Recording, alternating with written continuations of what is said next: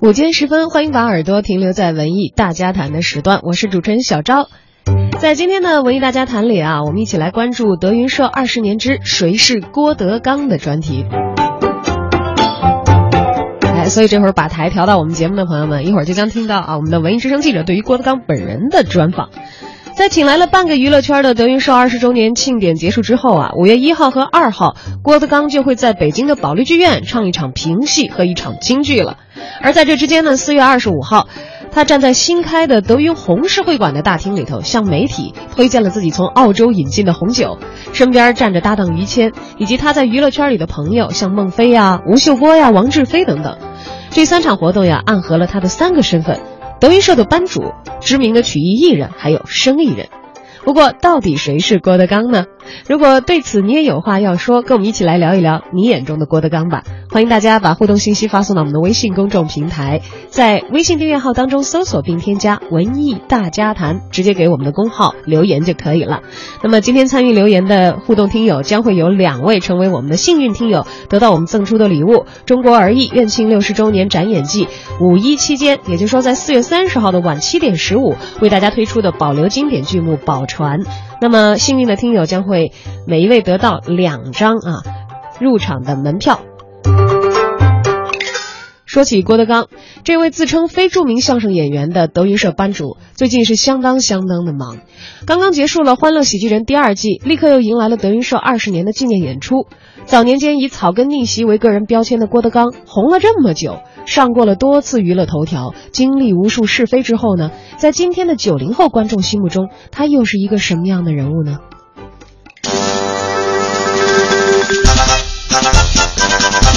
我是九五后，你觉得郭德纲是一个什么样的人啊？我觉得他挺风趣幽默的，呃，听他讲，有时候讲相声，感觉他也是一个文化底蕴非常厚重的人吧。我是九五后，呃，我平常郭德纲先生的相声我看的比较少，但是我觉得郭德纲先生呢，他从外形上面比较像嘛煤老板、暴发户一样的那种状态，但是从他本身的工作来讲呢，他确实是把相声这个传统的一个技术技艺吧艺术吧带到了大众的一个娱乐视线之中，就把相声的娱乐属性发挥得更加好，让更多的人接触到相声这个东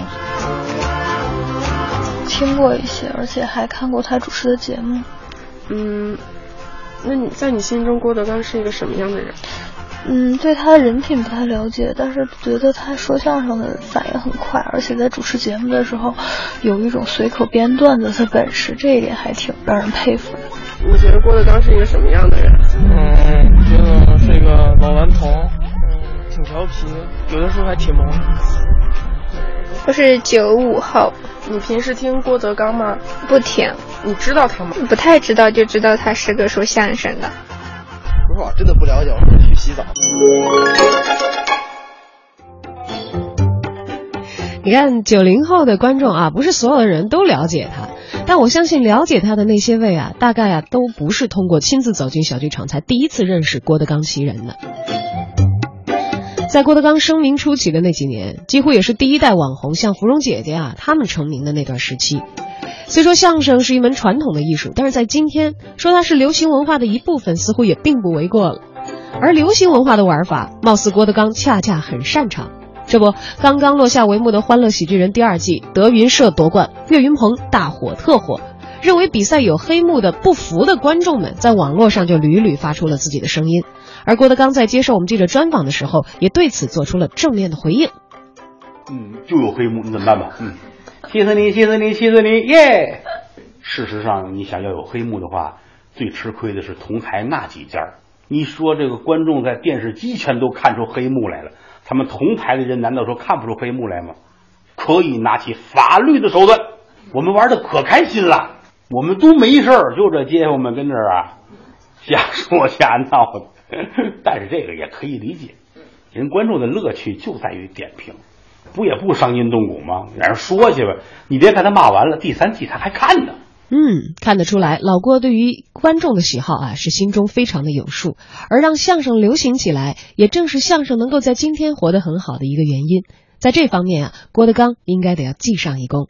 文艺大家谈特约评论员胡克飞，我们的确呢可以看到很多相声演员活跃在这个综艺节目和娱乐节目的舞台上，这一点并非偶然。呃，人们平日中生活压力比较大，选择看综艺娱乐节目呢，就是为了放松啊。当然也不排除有人是看《法制进行时》放松的啊，但绝大多数的人呢，都是在一天工作之余选择轻松愉快的节目来排解。这个时候呢，相声小品演员就有着得天独厚的优势。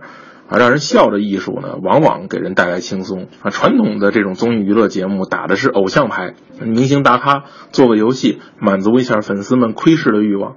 但随着社会的发展，人们口味的差异，反而相声的受众面更广一些。虽然相声仍然不能排除地域语言的差异化，嗯，但是我们能从几档南方的这种卫视频道打造的综艺节目都出现了相声演员的身影，同时都获得了较为理想的效果。可以看出来，呃，如今呢，随着普通话的推广、城市化、人们融合的增加，呃，语言带来的地域障碍是在缩小的。相声以前呢是用来听的，在电视机还没有普及的年代，人们多数是从广播里听相声啊。上个世纪八十年代初期，井喷式的出现很多优秀的相声作品，人们从广播里面听到马季、姜昆等的相声。但后后来因为很多种娱乐方式的冲击，相声逐渐滑坡，直到郭德纲创立德云社，坚持在剧场说相声。呃，但是在如今新媒体高度发达当下呢，呃，只有一些呃上了岁数的老人还在呃用广播听相声。年轻人呢，很多都是从电视网络上的真人秀视频节目中观看相声的。如今的相声表演呢，手法上也随着时代进行了改良。啊，比如岳云鹏，他就会用比较夸张的表情来适应当下网络时代的搞笑手法，尤其是这种极度夸张的表情，情绪大起大落，他自带弹幕吐槽的这种方式呢，来触发笑点。啊，常常是一句话，观众没笑，呃，补一个表情，把观众就逗乐了。所以很多时候呢，相声如今已经真正的从听相声的时代进入了看相声的时代。随着观感的丰富，相声和综艺节目的融合，得到不错的效果是必然的。嗯，但是我个人并不认为这是德云社一家的必然啊。你会发现很多综艺咖啊，来自不同的相声社团或者组织，比如贾玲啊，很多人忘了他曾经也是个相声演员，他是冯巩老师的徒弟啊。虽然他和自己曾经的搭档白凯南呢都成为了综艺咖，但不得不说他们都受益于相声的训练。啊，很多人认为相声演员没功夫，就是说话逗闷子，但其实并不是这样啊。人人都会说话，但是他说话你就会乐。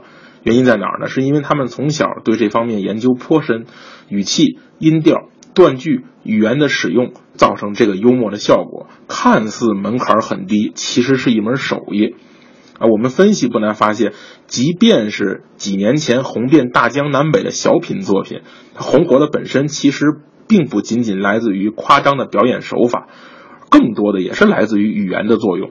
而在语言功底上来说呢，相声演员恐怕比小品演员的功力更加深厚。同时呢，啊，对于相声来说，它因为经历了比较漫长的冰山期，如今虽然伴随着娱乐节目有了新的关注和热点，但是我们比较欣喜的发现，绝大部分相声演员仍然坚持在剧场的演出。这样我就我们就不难看出，他们参加综艺节目的同时，从来没有放弃过相声，并不是完全的哪儿有钱赚就去哪儿。而受众人群的增长，对于一门艺术形式来说，只有好处没有坏处。不论你是从什么途径了解相声、喜欢相声，最终走入剧场去体会原汁原味的相声以及相声带来的文化氛围，那么我认为相声演员和演出组织在这之前做出的所有努力都是成功的，都是值得鼓励和包容的。嗯，都是值得鼓励和包容的。就像郭德纲火了以后啊，马上在五一呢要登上保利剧院的舞台，唱的却是一出评戏和一场京剧。在流行文化盛行的今天，占领传统艺人的一席之地，然后再把那些传统艺术的精华送到今天的观众的眼前，这真的是应该要记上一功的事情了。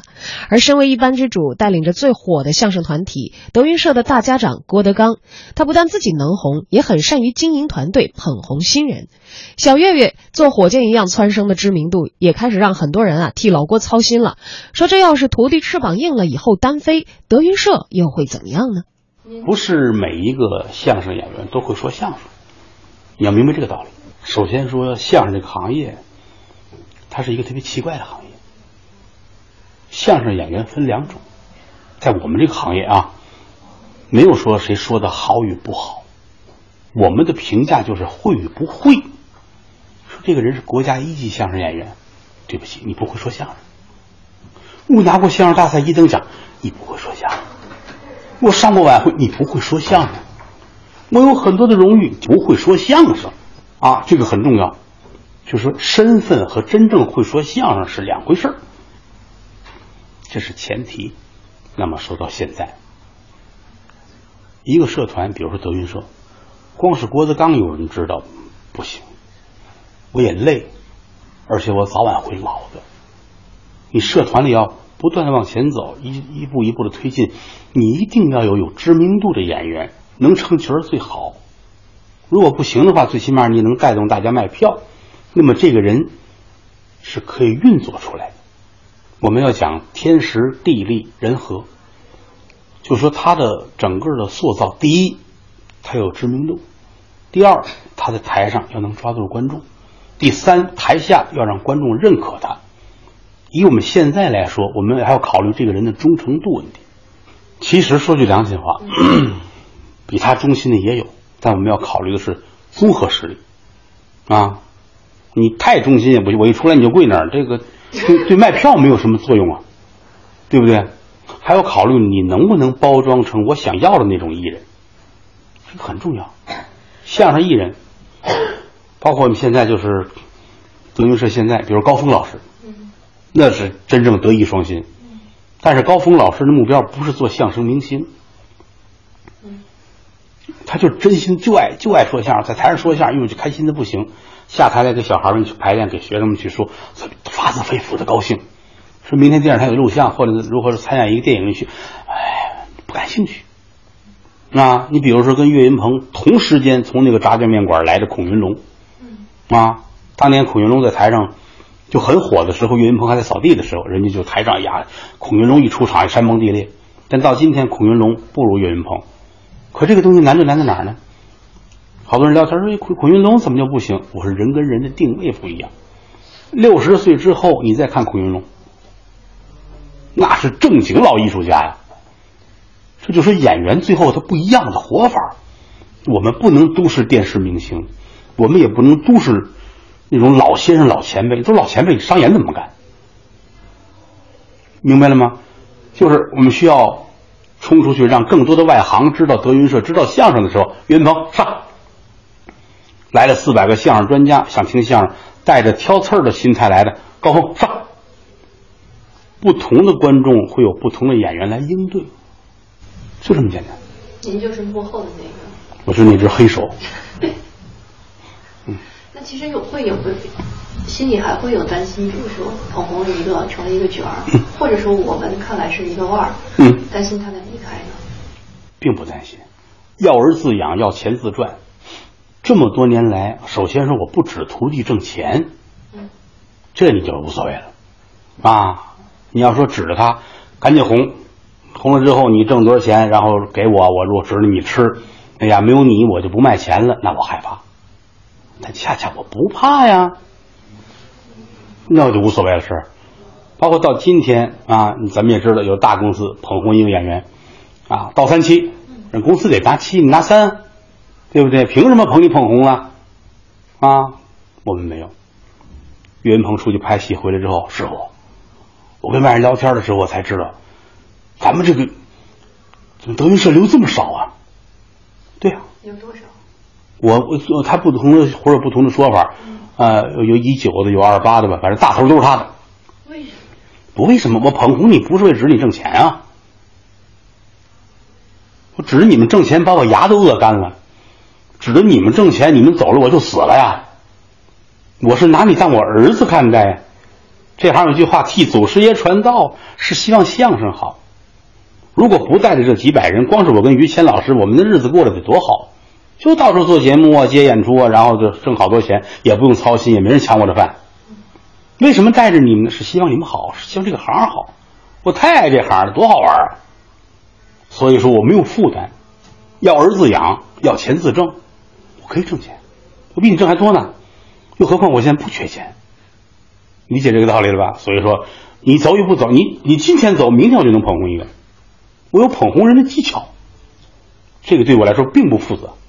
有人说，哎呀，郭德纲又瞎吹，那你不多多捧红几个，一气不用啊，你一气捧红十个八个闹腾的话，这个东西就是你家里有面你都蒸成馒头啊，还是的，你都蒸完它馊了呀，你不就饿的时候才蒸吗？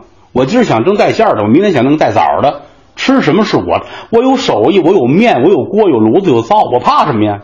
因为我觉得刚才大家一直在说，就是您比较擅长造型啊，什么捧头牌这些，但是不管怎么造，首先那个人他是要靠一个作品来让大家知道，他得先说符合你这个规格和标准，在这基础上咱们才能，比如说我是一个白玉雕刻的一个专家，你得是块玉，你给我块砖有什么用啊？我再是有手艺，你不是个东西不行啊，听话就好。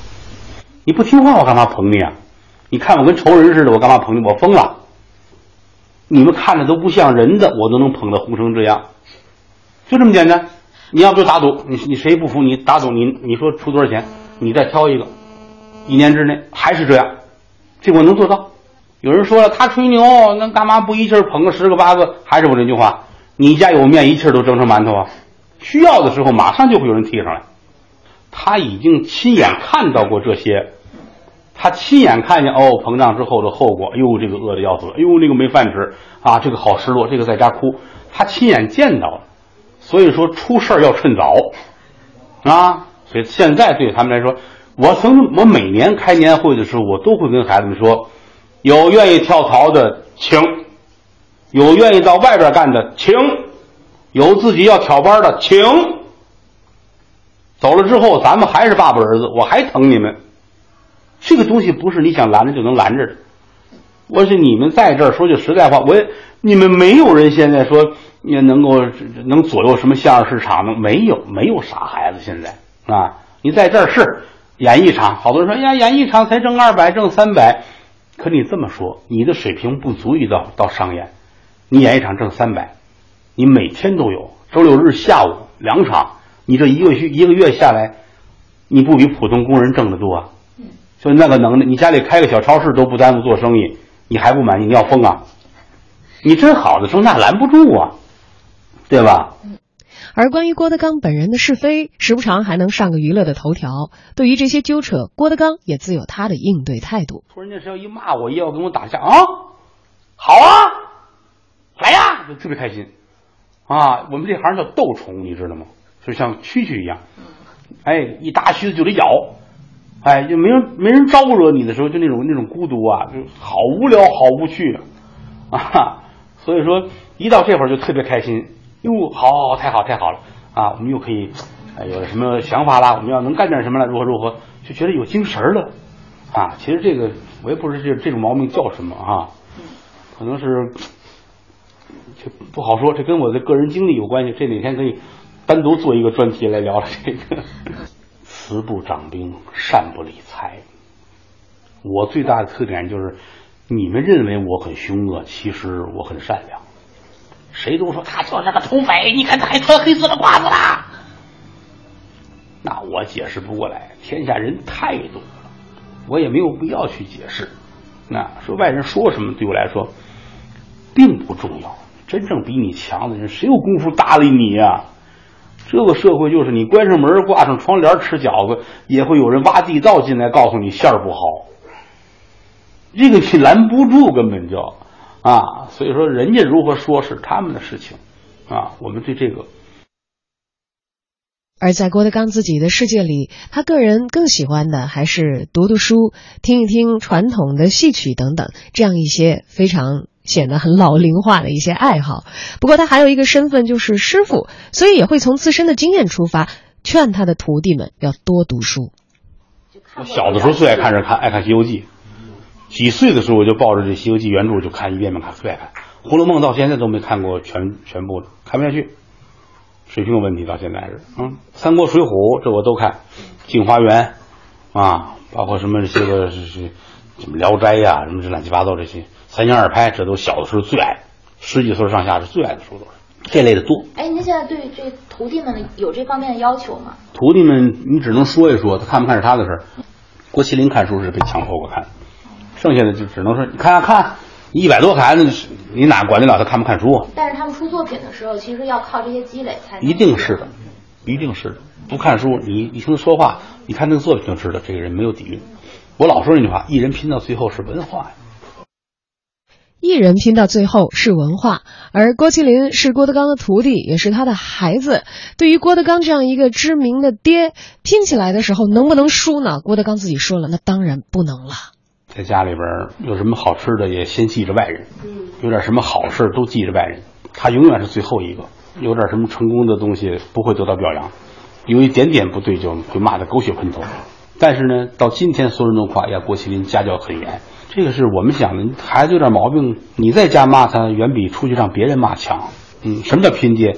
拼爹拼的是爹的德性，并不是爹趁多少钱，拼的是爹做人的手段和帮孩子看前途道值不值，这些是看爹的水平啊。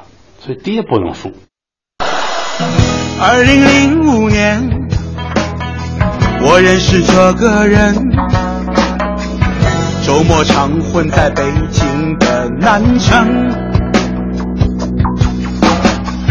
他在茶馆里说他的相声，现在的他是最火的草根。欢迎关注文艺之声，全天关注德云社二十年之谁是郭德纲文艺大家谈，在节目当中将会独家播出郭德纲的专访，欢迎大家继续收听。大伙是愿意听啊，是愿意听啊，是愿意听啊，我绝不强求。这事儿啊，离现在不远，家里有老人的可得回去问问。在春秋战国时期啊，人来的不少，我很欣慰。你不知道我。我艺术家呀，我都艺术家一个多礼拜了，我流氓会武术，谁也挡不住。娱乐圈盖成了心慌，明星们都单行走光，狗仔队搞垮了情侣档，主持人最好港台腔，刚刚好我没赶上，刚刚好我没赶上。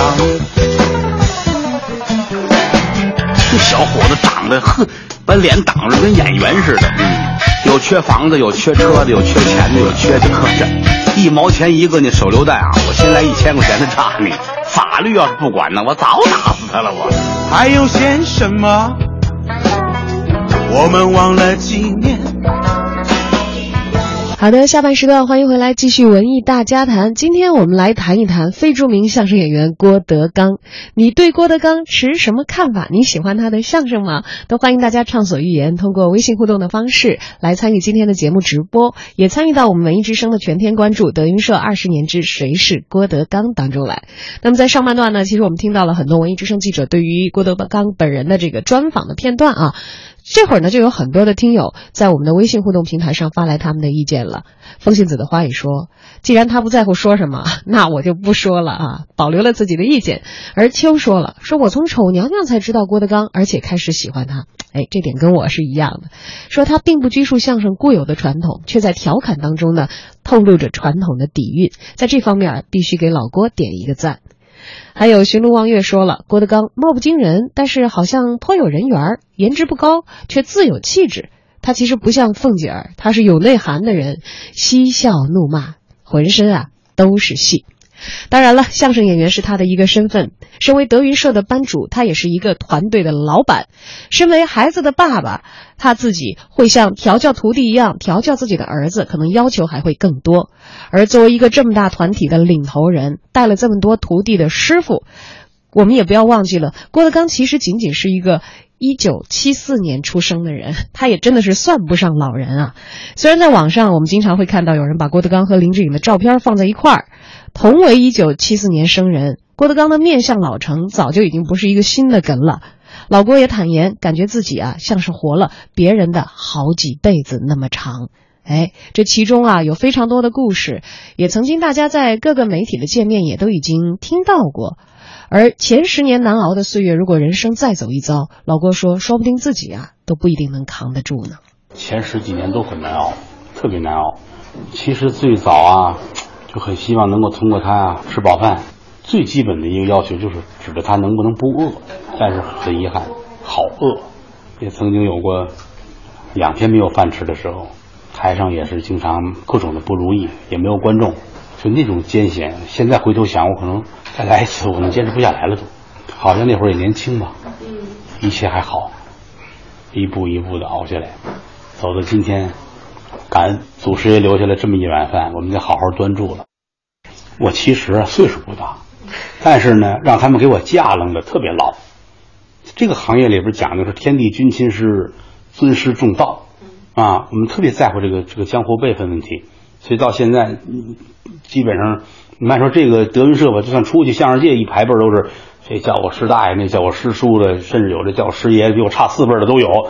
无形中就一帮人过来，爷爷您来了，你自个儿哎呀你也不好意思跟孩子们在疯在闹，你人都叫你爷爷了，你你怎么那么没个没个大人样呢，是不是？就长期以来这个东西它把你架愣的就好像很老，这是其一。其二就是我这些年所经历的事情够七八十集电视剧的了，我活了别人好几辈子，所以我自己就是脸未沧桑心已斑驳啊，我自己感觉说这个状态是差不多是这样。而且我个人呢又是一个很无趣的人，我现在连连用这银行卡我都觉得吃力了，输入密码什么我真学不会这个玩意儿。你给我八个亿，这玩意儿怎么花呀？我也不抽烟，我不喝酒，我连开车都不会啊！我很乏味的这么一个人。你给我们这些钱没有概念，你告诉我干嘛用？除了工作之外，自己也不爱跟人接触，也不爱跟人吃饭。一年在外边吃饭连十回都没有，也没有来往，也没有什么去花天酒地的朋友啊。最多的时候是一个人在书房待着，看书、看书啊，写字啊，画画啊，听个戏什么的。谁别跟我聊天，就不爱跟人聊天，不爱说话。啊，我是这么一个特别特别枯燥的人，所以说天天我自己老觉得我就跟一个退休的一老大爷差不多，我也很喜欢这样。我甚至有时候都想，真有一天特别老了得多好啊！找一山清水秀地儿一待，谁别来啊，千万千万别来！我不像那些退休的老头啊，没有事干啦，失路我没有，千万别来！送饭的来了也别跟我说话，就撂着你就走你的，然后就这么坐着呆呆的坐着，弄片竹林呢是吧？自己沏壶茶，就这么待着，待几年一死了就完了，这挺好的，我觉得一辈子就很圆满了。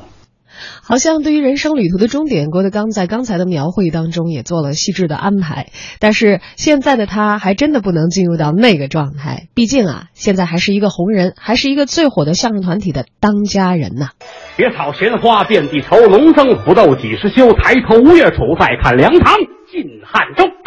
感谢朋友们的光临，今天晚上给您说一段长篇的单口相声，叫《丑娘娘》。